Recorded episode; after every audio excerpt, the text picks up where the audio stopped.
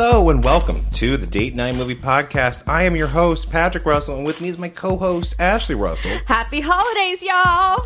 On this special year end episode, we're going to be looking back on the amazing year of 2020. and uh, we're going to be discussing uh, which movies and TV shows have helped keep us sane during a challenging time.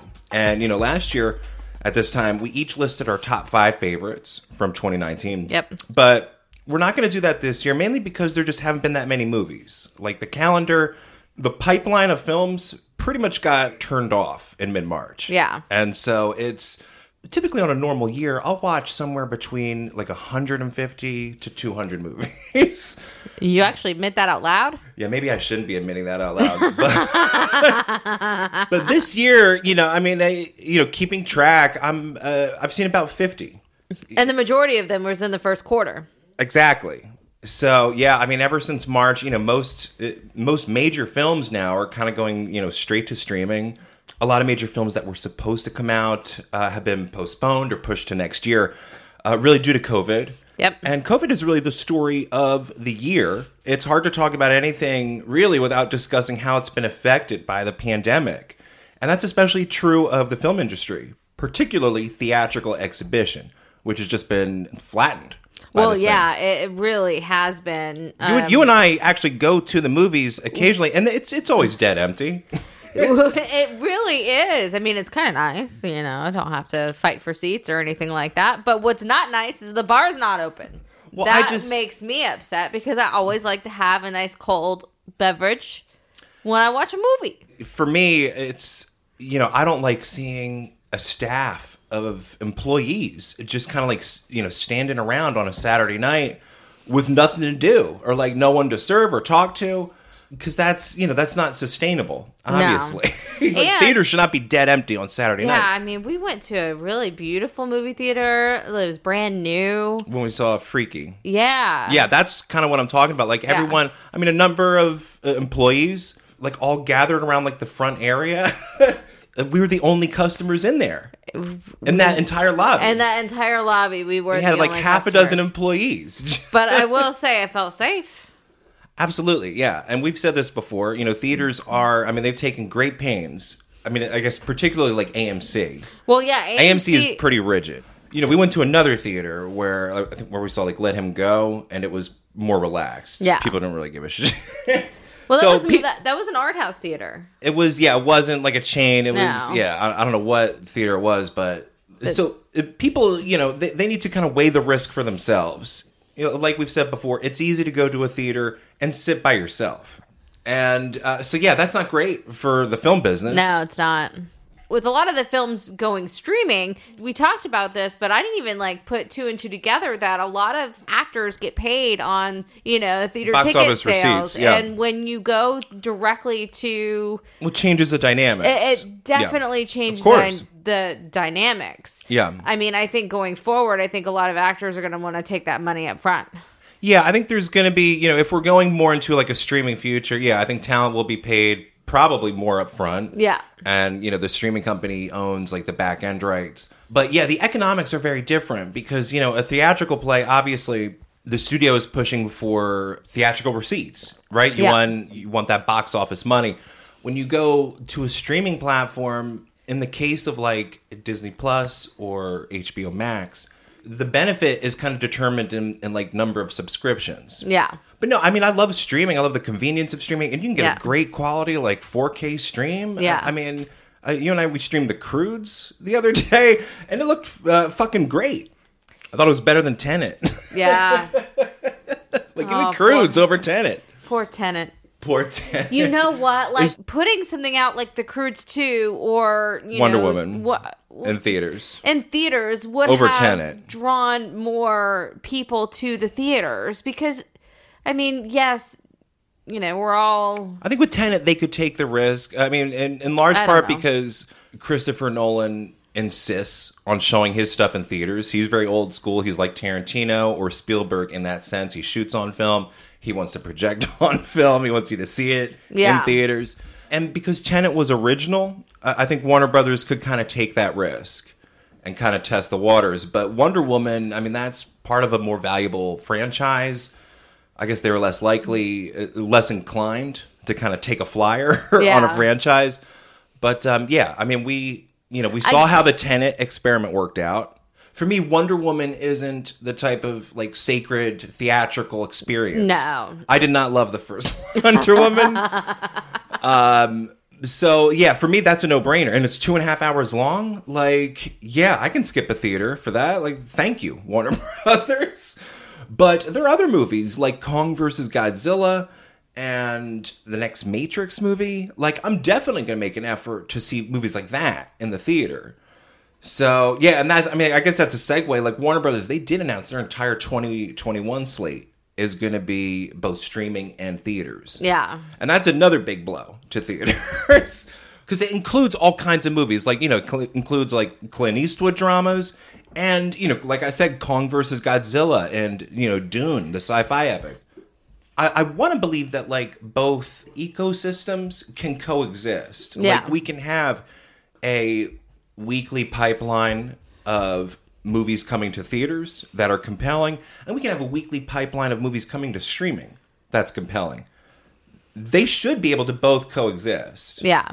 but it, you know, it just it feels like we're kind of It's either throwing out tat. one Yeah. to support the other, and it shouldn't be that way. And uh, you know, other people have made this point. Like, if we're all going streaming all the time and like bye bye theaters, the scale of movies is going to shrink. We're not going to be getting like a whole bunch of two hundred million dollar movies streamed into our home. Which I'm kind The of The scale is going to go down. I'm kind of all for. Well, I, I like a variety. I'm okay with some big budget movies. I like I but- like a variety. But recently, it's all been big budget movies. I'm talking like qu- definitely where not as good. did you know the you know ten to seventy five million dollar movies go? Right, superheroes. Superheroes took took control. But I'm wanting those movies. So if Yeah. this causes the scale down, and because people aren't and better make better this- movies. yeah, I don't know. I, I feel like the standard for quality is much higher when you're making something for a theatrical experience. I I don't know. I've seen a lot of good Netflix movies. I've seen a lot of good Netflix shows. Well, absolutely, it's- and and even even Hulu shows with Handmaiden Tale. I, go mean, to I go to The Irishman as an example of like I mean the best kind of movie you can possibly make made straight for streaming. So Yeah. it is totally possible.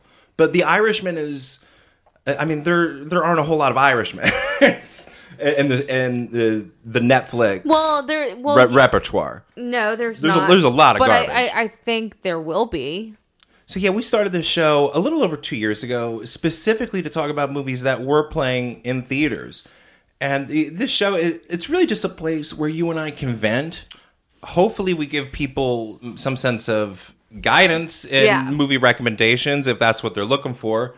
We try not to be assholes. Well, we try to do. We try to give you know the good and the bad. I mean, even if we hated a film, we'll we'll say something good about it too. we try and be as Yes. objective a- as we can.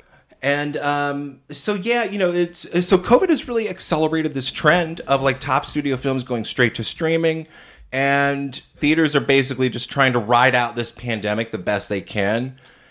But um, people obviously aren't going to the theater right now, and the question is, uh, once we're safely at a point of like herd immunity through Yeah. vaccinations, whenever the hell that'll be, how big will people's appetite be to go back to the movies? I don't know because now people are going to get. I mean, we're in a era of instant gratification, so I think people love the streaming aspect. I mean, I know I do, but then you have like, well, you you're compromising now. Well, is this going to be the new norm? Uh, you know, people may not want to go back to the theaters. You know, you and I love it, but is it something for everybody when they can just get it on one of their streaming platforms? I I mean, studios need to get back to supporting theaters and not just like dumping stuff like to Amazon Prime. like, if studios get back to like, hey, we have this movie and you can only see it in a theater, Yeah. would that compel people back to theaters? Or depending on the movie, I mean, they tried it with Tenet, and I just was. well, Tenet. I mean, Tenet came out during the height of the pandemic. I'm talking like everyone's feeling comfortable to Yeah. go back outside. I don't know when that will be, but um, yeah, I guess I have my doubts as far as like how badly people want to get back to the theater. And I just I don't know. I think it's a question a lot of people are grappling with. Theaters are definitely a business that you don't want to bet against because they have survived 100 years, a, a lot of ups and downs. But this is the biggest trial that- Yeah. that I've ever seen theaters face. I mean, look, after this election, I wouldn't make any assumptions about America. about what Americans want. I mean, who the hell knows what Americans want? and, and, and you know what? Things could change in the in the next six months. I mean, like things could change. We we change on a regular basis. it's more than just what's on the screen. Obviously, I mean, going out to the movies, it's. Uh, I mean, it's a social act, Yeah. right? I mean, there are activities that you kind of build around going to the movies. Like maybe we'll get dinner before or after. Maybe we'll meet up with people before or after. Or during, like, Um, or I during- mean, yeah. now there are theaters that do the whole Like the dinner service? experience. I mean, Cine Bistro is one of my favorites, and we live right up the street from one, and we can't go. So yeah, obviously, obviously, like what's what's playing on the screen is important, but that's not that's not all movies are good for. I guess the act of going to a movie, it's a cultural habit that's deeply ingrained. Yeah. I think in a lot of people, and I think it's going to be hard to just wipe that out. Um, but I could be wrong. I mean, who who the hell knows? Before, let, let's say, you know, 100 years ago, you know, or when. I'm just Gone- we have more distractions now. like when Gone with the Wind premiered, it was a big social to do. People got dressed up. People like drove from every which way to go to the Gone with the Wind movie. movies can still be cultural events, as we saw last year with Avengers Endgame, Yeah. which became the highest grossing movie of all time. So, I mean, theaters and the movie industry, it's still a growth industry. I mean, you know, due to inflation rising. I mean, you, you, you jack up those ticket prices, and yeah, I mean, you're going to see some growth, but it still remains like year to year Yeah. a growth industry. So it was certainly an industry that could use some revitalization, but not not an industry that's in decline. Mm-hmm. So here are my complaints about the the movies and going to the theater. It's too expensive. I mean, I remember going to the movies at five dollars. You know, now you're at fourteen. Right? Yeah. And that's just that's for matinee. I mean, like if you wanted IMAX or Dolby, you're paying 22, Sure. you know, per ticket. And so with a family of 4, you know, it's a good $100 that you're spending to go see a movie. And that's not even including like refreshments or whatever. So that's a that and the movies have declined. Unless you're hardcore into franchises, Well- it's it's been hard to get excited It's about been a hard lot to of get movies. excited to, to go see honest. movies and honestly i think hollywood has alienated itself from you know 74 million people in the population Trump Trumpers uh, still eat up comic book movies. no i, I mean i i no I'm, I'm just saying there's a lot of people in hollywood that have rubbed a lot of people the wrong way and aren't going to go eh, to theaters because they don't like what the actor or actress has to say whether it is like James Woods. if, like James Woods. I, I I don't really see a direct correlation between like an actor's politics or like their social agenda really affecting box office when it comes to but comic then people, book movies. People get on Pence when he doesn't want to be interviewed alone with a woman either, I and mean, that- people that- get made that fun doesn't of make that doesn't make any sense. Like, here's here's where I'm trying to get back to. Even if you think Hollywood is creatively bankrupt, odds are you don't want the option to go out to a movie theater to vanish. Because again, it's more than just what's on the screen. Yeah. Because I mean, you know, right now, I mean, it's the holidays. There's really nothing playing at theaters that that's going to like pull a lot of people out. And you know, during family gatherings, you know, sometimes it's good to like you know get out and you know see a movie with the family or you know with a cousin that or whatever. was what that's what we used to do with It's your just- family all the time. it's an important escape. The Yeah. like the act of going to the movies. It, it's it's not just about what's on the screen, although that is important. It is an escape, and that's something this pandemic has taught me.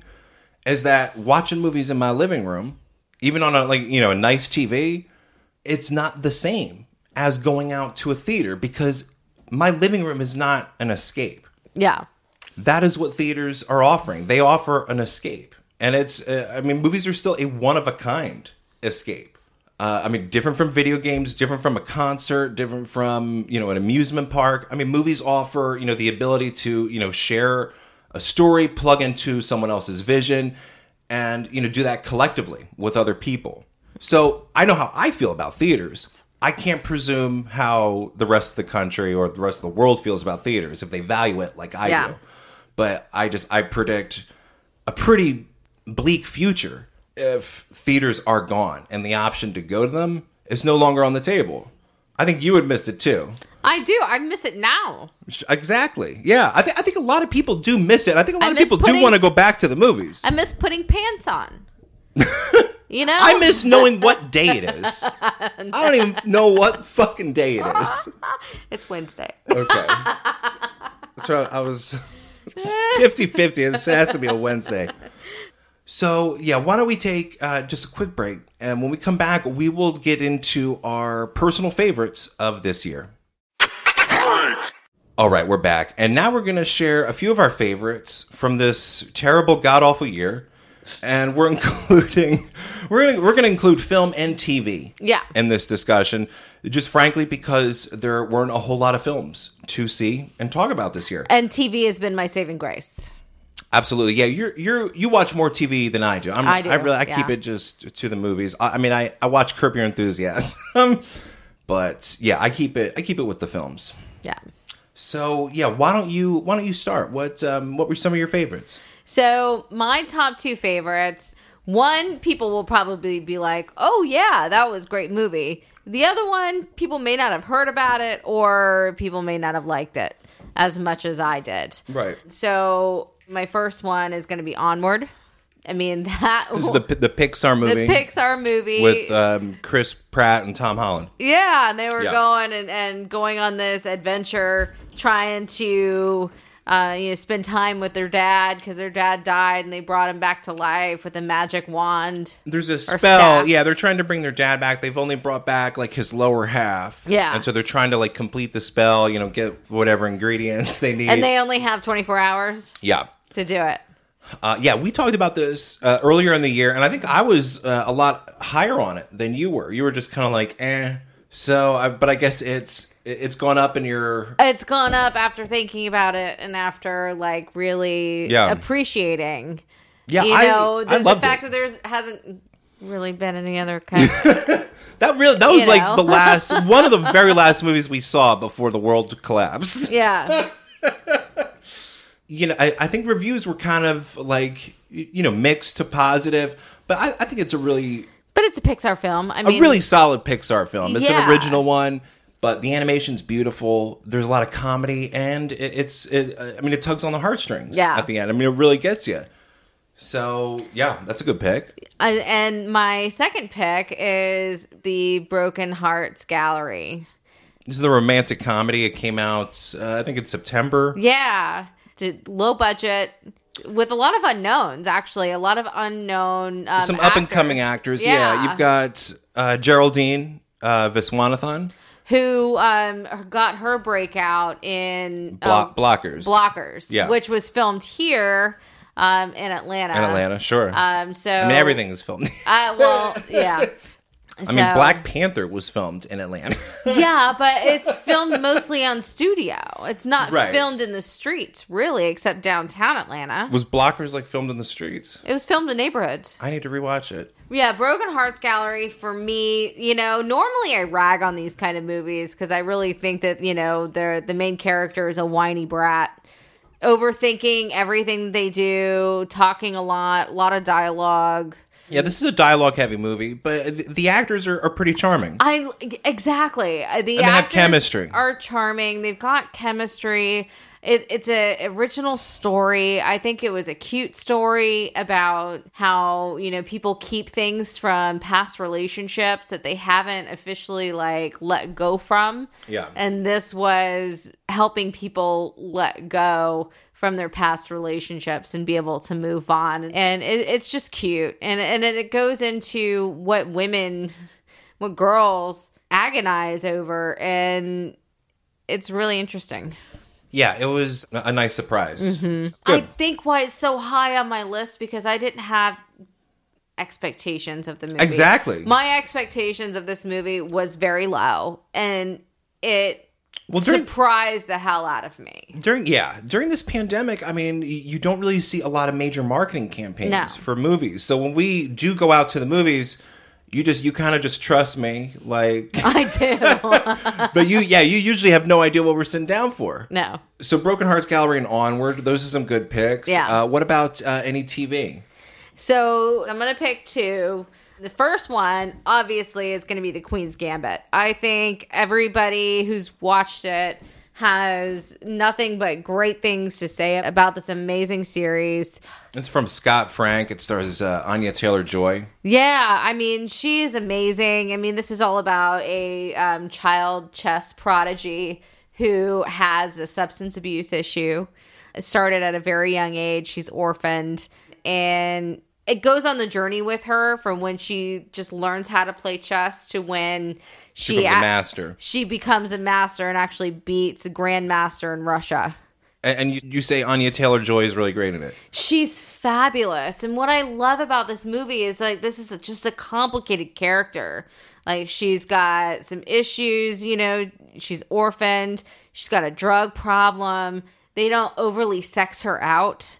Um, and then it shows her getting clean at the end because she she thinks that she needs the substance, uh, uh, you know, the the pills and the alcohol and things like that. To What is she? Is she like shooting heroin? player. Shooting heroin, like doing smack? popping pills, Okay. oxy Okay. the she started the addiction when she was in um, an orphanage because they gave the kids these pills to keep them calm and so and she got hooked on them Right.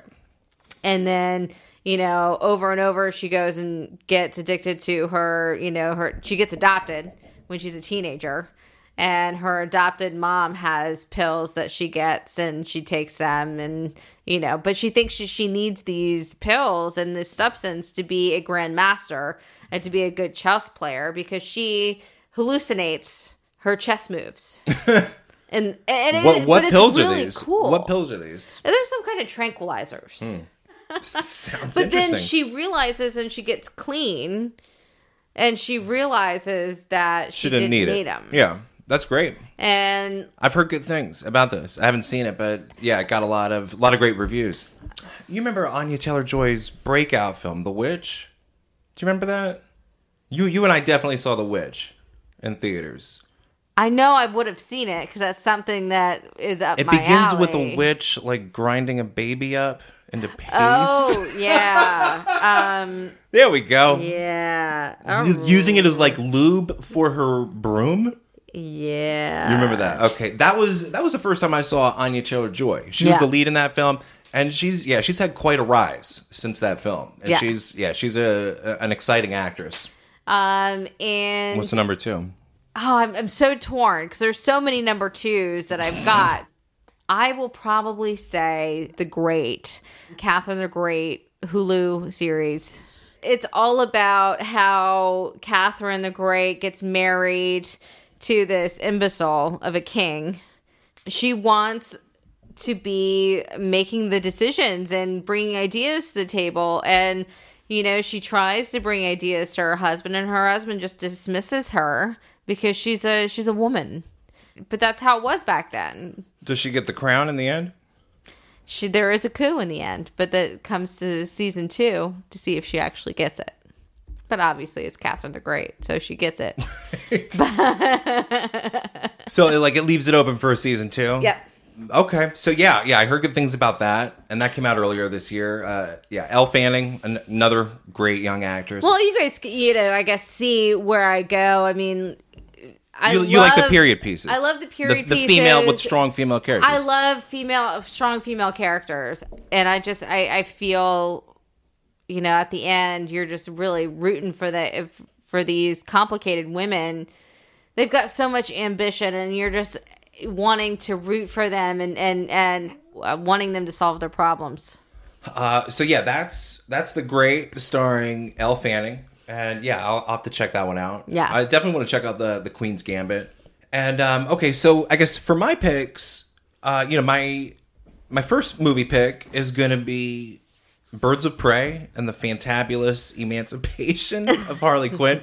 This is uh, this is a film we talked about earlier this Yep. year. It came out in February.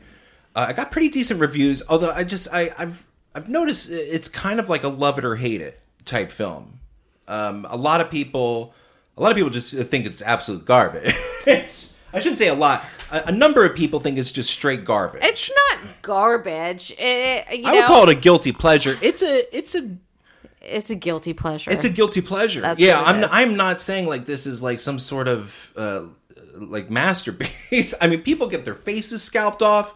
You know, Harley Quinn. I mean, she's doing cocaine and like beating people with baseball bats. This is it's like it's a Grand Theft Auto. And she just wants that that egg sandwich. Right. her highest priority is a fucking breakfast sandwich. It's just it it really is it, it's Grand Theft Auto, uh, the movie.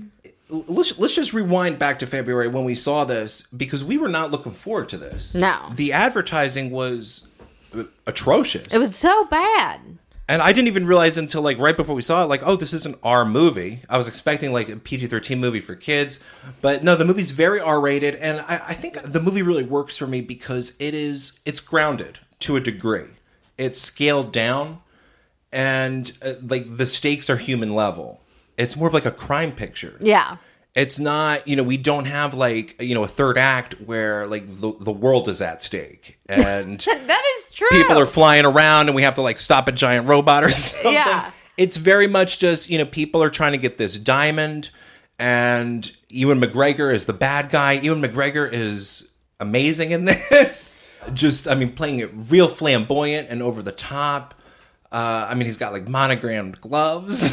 it's like yeah. different gloves in every scene. Well, he he likes the different masks too. He yeah he, well yeah he becomes Black Mask, and there's just yeah there's really it's very light on fantasy moments. The, really, the only fantasy moment is when Black Canary yeah uh, kind of lets out like that yeah. like uh, song ah! song burst yeah that that's the only like element of like fantastical action. Well, there was there was you know one scene. Well, I guess this was at the very end where Ewan McGregor blows up.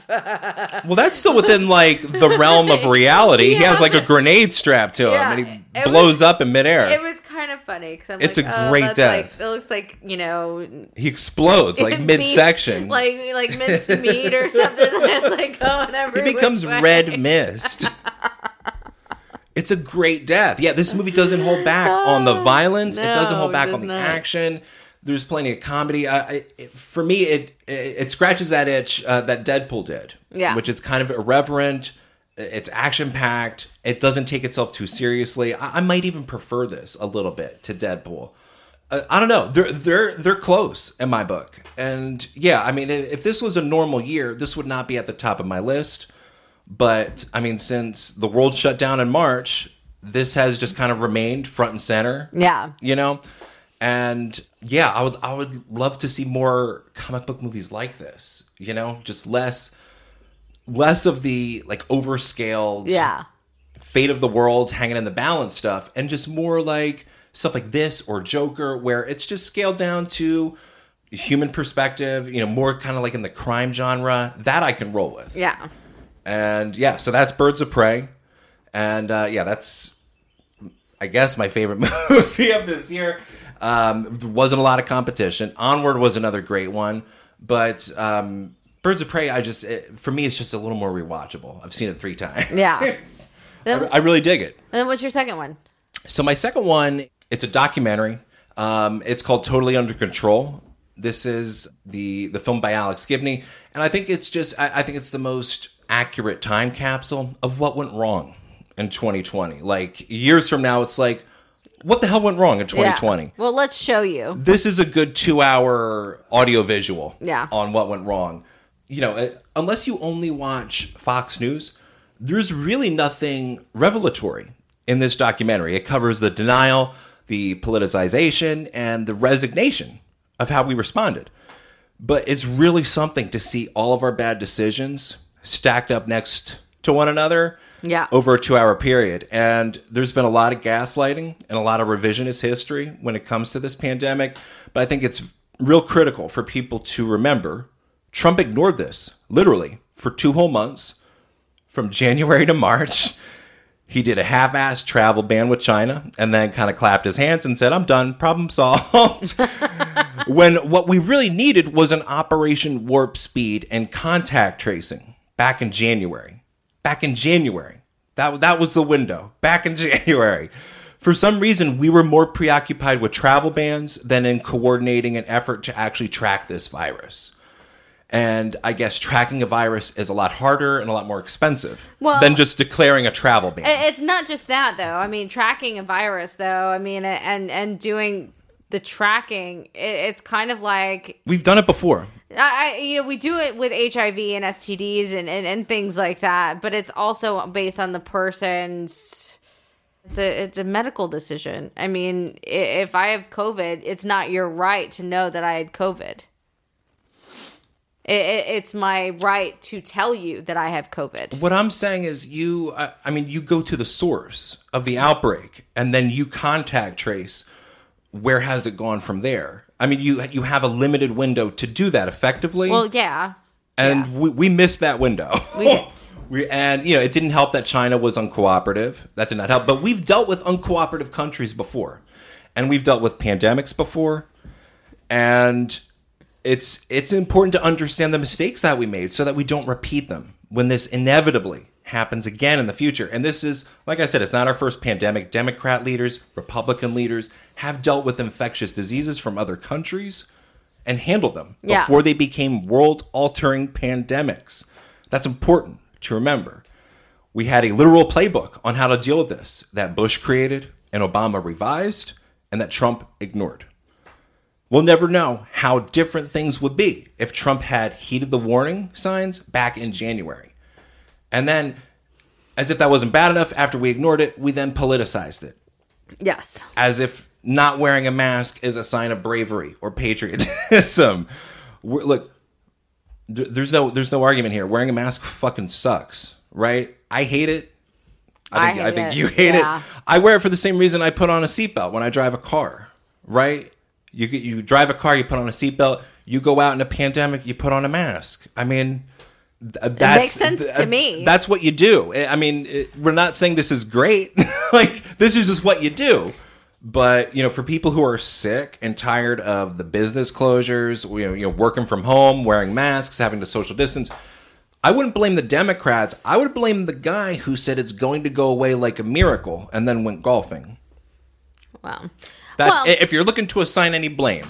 But you know, look, scientific data should not be politicized, right? Medical experts should not be undermined. But that's literally what we did. the whole time. Bottom line is that this was a preventable disease, and our window to contain it and avoid catastrophic damage was back in January, and we missed it. If you know anyone who's like hooked into Fox News and Newsmax and OAN, give them the gift of this movie.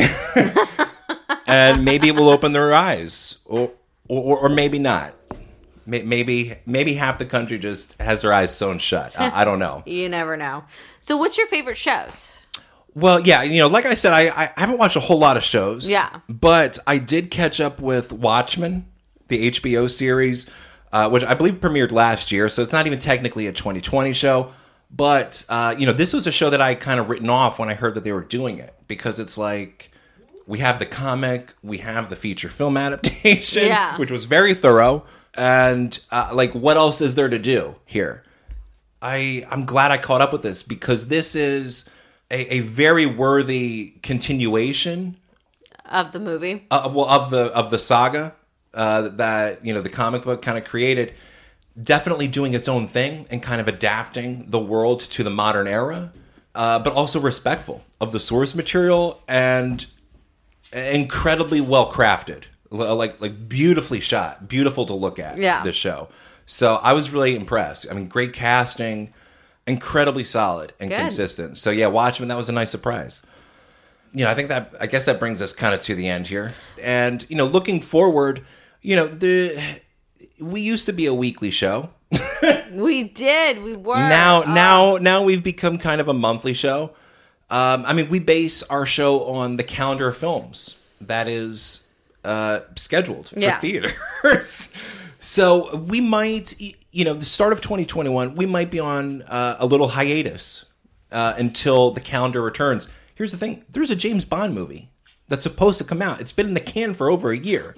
Um, but yeah, you know, for uh, the first couple months of 2021, while the calendar is still looking pretty pretty lean, we might you know we might be on uh, a soft hiatus. But I I expect us to come back. I expect movies to come back. I mean, ideally in April, James Bond opens Yeah. and a calendar of films follows. Yep. And movie going slowly comes back. Returns. Yeah. Are they going to push it again? Like, is it going to sit on the shelf for two years? So, yeah, when theaters return, hopefully you and I will return. Yeah. And so, yeah, I guess that'll do it for this episode. And you can find more episodes at anchor.fm slash movie date night, as well as on Spotify and Apple Podcasts, where you can rate and review. We're on Twitter at DN Movie Podcast. And you can also email us at date night movie podcast at gmail.com. Until next time, I'm Patrick. And I'm Ashley. Stay safe.